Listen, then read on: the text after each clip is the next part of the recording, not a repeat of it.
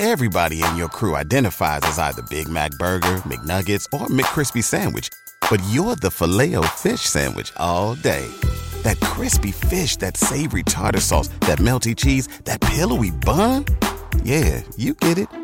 Every time. And if you love the Filet-O-Fish, right now you can catch two of the classics you love for just $6. Limited time only. Price and participation may vary. Cannot be combined with any other offer. Single item at regular price. Ba da ba ba ba. So speaking of record labels, man, we both interned at Capitol Records. Now I gotta ask. So you're on your second record label, but I want to talk about the first record label. Now, did your experience interning at Capitol help you start the label? Like, what did you learn at Capitol that maybe had translated to you starting your first record label, Nil? The main thing is that you know believe in the music. You know, we were kind of set on like bullshit tasks.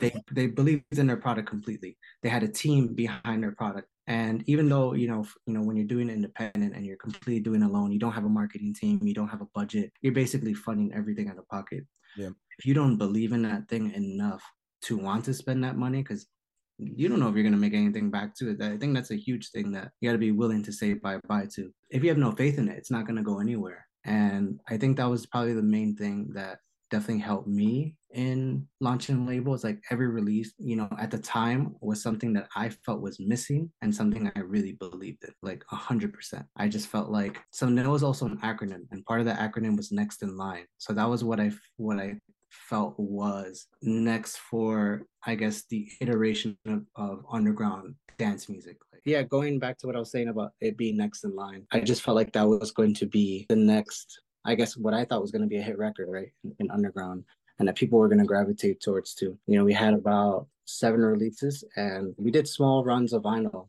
I would say at most, I think we did 700. And for all releases, we've been able to sell out out of all of them probably within a month or less. I think we were doing something right. I guess that's what that taught me. Ah, very, very, very dope, man. Are people making deals in, in like the house music industry without like contracts and things of that nature? oh, yeah, for sure. 100%. For me, I try to get my paperwork in order because it's like, I know how to do right for myself. I've been doing right by myself my whole life. Like I wake up to myself, but I want to make sure I'm doing right for the people that I'm working with because, you know, truth be told, that comes back around and it bites you in the ass real bad. Like I can't afford to have that karma come back on me because I have more to lose than somebody that, you know, grew up with like a trust fund that has unlimited funds. Absolutely. Um, so to me, you know, I would definitely take the, you know, the whole like working class mentality of just like these guys need to pay rent. Like they need there there are things that that need to happen in order to make this work. So I, you know, I I basically talk to artists like I'm like I could draw up a small contract for us and because I do also have to register with the performing rights organization with GEMA. So you do have to pay fees on that as well. You know, let's say they get